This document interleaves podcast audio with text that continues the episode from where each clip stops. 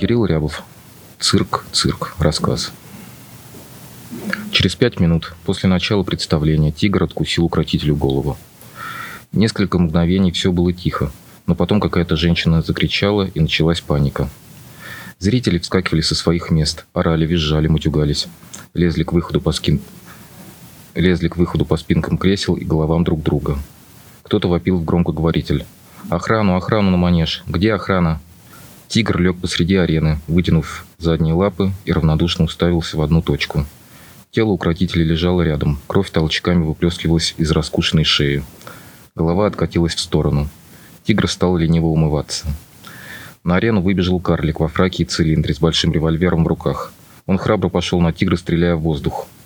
Правда, судя по жалким хлопкам, револьвер был игрушечный и стрелял пистонами. Что происходило дальше, Шмелев не видел – Толпа вынесла его в проход, а затем в коридор, который вел к выходу. Люди со всех сторон давили, кричали и толкались. Шмелева волокло вперед, он едва успевал переставлять ноги. «Тигр выбежал, тигр!» – заверещали прямо в ухо. Толпа стала еще безумнее, задвигалась резко и яростно. Кто-то схватил Шмелева за волосы.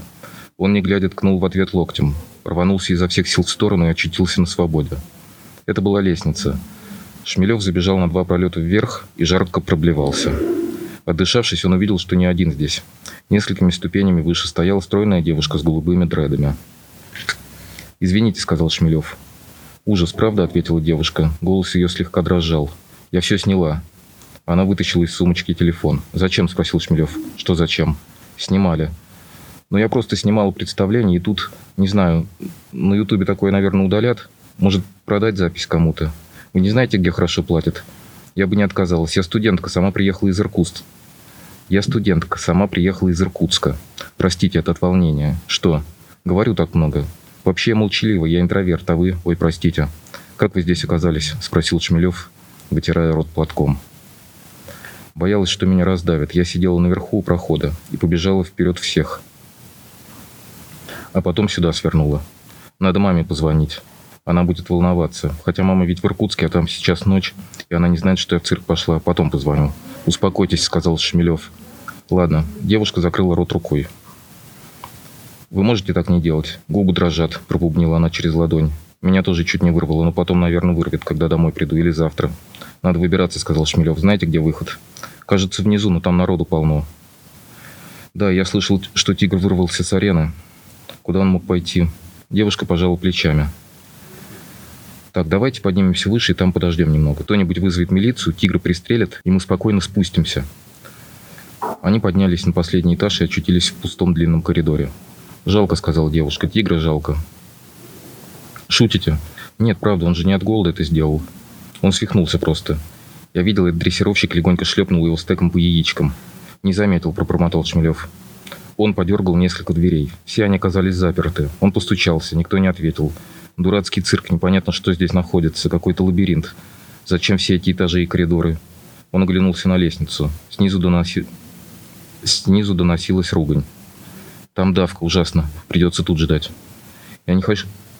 «Я не хочу, чтобы тигра убивали», — сказала девушка капризным мерзким голосом. «Он ведь человека загрыз. Людей много, а тигров мало. И потом тот дрессировщик сам виноват, я уже говорила. Наверняка он издевался над животными. Это была месть, вот и все». «Ага, может и так», — сказал Шмелев. «Она чокнутая», — подумал он. Хотя внешне девушка ему понравилась. Миленькая личико и ножки что надо. «У вас стресс». Девушка взглянула на него снизу вверх. «Хотите посмотреть?» — спросила она. «Хотите посмотреть?» — спросила она. «Что, что посмотреть?» «Видео, что я сняла». «С ума сошли? Я и так это зрелище до конца жизни не забуду». «Клин клином». «Нет уж». Она достала телефон. «Не делайте этого», — попросил Шмелев. «Но я хочу, меня так и тянет». Это точно стресс. Стресс и шок. Давайте поищем туалет, вам надо умыться. Какой там умыться? У меня макияж, ответила девушка, потом добавила. Тигр такой красивый, такой сильный, первобытная мощь. Как он это быстро и уверенно сделал. Хрусть и все. Шмелев вдруг заметил, что она то сводит, то разводит колени. С каждым разом все быстрее.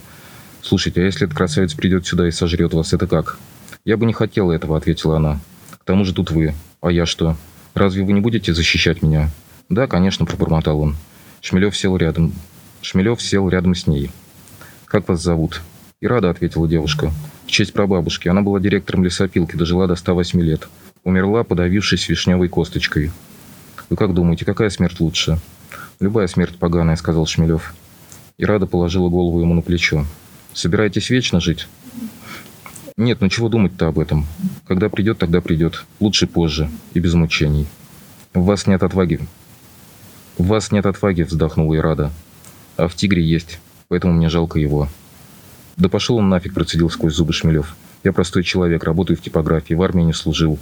На обед ел пюре с рыбными котлетами. Печально, сказала Ирада. Но вы не один такой, утешьтесь. Поэтому я до сих пор девственница. Вы серьезно? Слушайте, вам надо показаться врачу обязательно. Из-за девственности я имею в виду психотерапевта или психолога, не знаю, как правильно. Меня знобит. Ирада прижалась к нему. «Бедняжка, вас вся эта хрень потрясла». Шмелев погладил ее по голове. «У меня все в порядке», — ответила она. «Просто случилось нечто похожее на откровение. Я буду думать над этим. Слушайте, сколько сейчас времени?» «Не знаю даже, минут двадцать прошло вроде. А может, час». «Захотелось вдруг спать», — сказала Ирада. «Это нервы», — сказал Шмелев. «Или что-то связанное с адреналином. Или что-то связанное с адреналином, я точно не знаю. А может, потому что у меня сессия, я мало сплю». Снизу послышались хлопки. И Рада вздрогнула и отстранилась от Шмелева. «В тигры стреляют», – прошептала она. «Правильно делают. Я хочу посмотреть. С ума сошли? Надо ждать». «Нет, я хочу». Она вышла на лестницу. Мутюгнувшись, Шмелев двинулся следом за ней. Снизу раздавались громкие взволнованные голоса. Потом кто-то нервно рассмеялся. Они спустились. По коридору со стороны арены прошли трое в камуфляже и с автоматами. Следом двое в синих комбинезонах везли каталку с телом в черном мешке. Третий нес в руке пакет «пятерочка» с чем-то вроде расколотого арбуза внутри. «Дрессировщик», — сказала Ирада.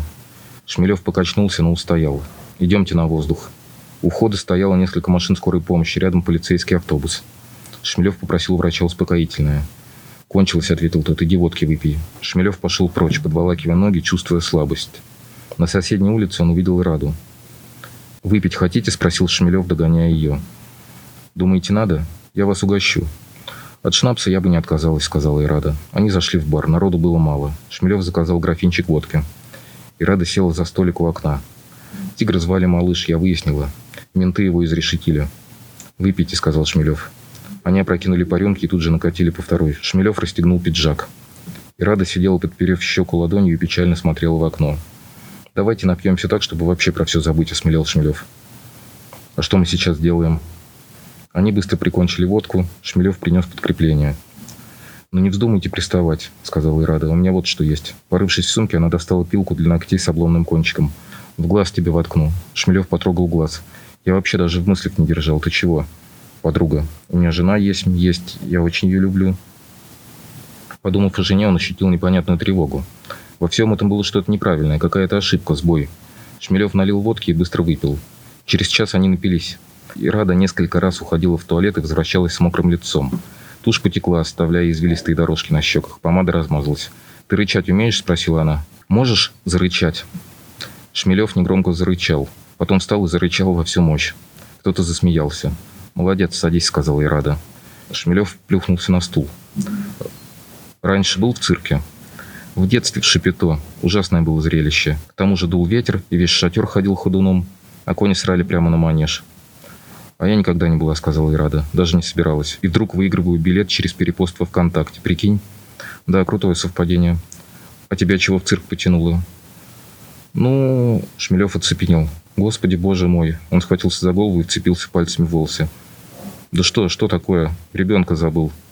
«Ребенка? Твоего ребенка?» Я сейчас вспомнил, что пошел в поганый цирк с ребенком. Он хотел.